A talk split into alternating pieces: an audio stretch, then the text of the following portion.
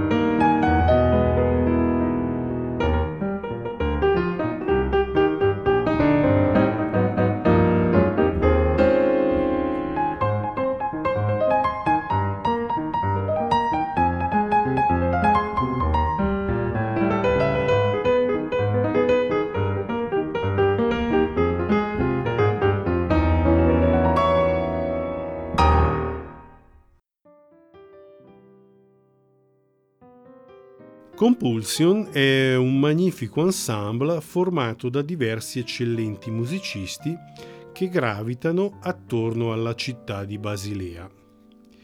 Adam Taubitz al violino, Mark Ulrich alla tromba e al fricorno, eh, fra l'altro la sonorità violino-tromba in primo piano donano all'ensemble un suono particolarmente distintivo eh, Simone Bollini al pianoforte, nato a Lugano nel 1980. Dominic Schurman al contrabbasso e Christoph Mahler alla batteria ci regalano questo CD intitolato The Hana e grazie al quale possiamo goderci un'ora di ottimo jazz. La scaletta del CD contiene brani tutti originali e dove possiamo ascoltare reminiscenze di Woody Shaw, John Coltrane, Freddie Hubbard, reinterpretate e reinventate con gusto, eleganza e grande swing dai cinque musicisti. Un'altra perla che si aggiunge al ricchissimo catalogo della Unit Record. Il brano che vorrei ascoltare insieme a voi è una bellissima composizione di Dominic Schurman intitolata Minor Loop.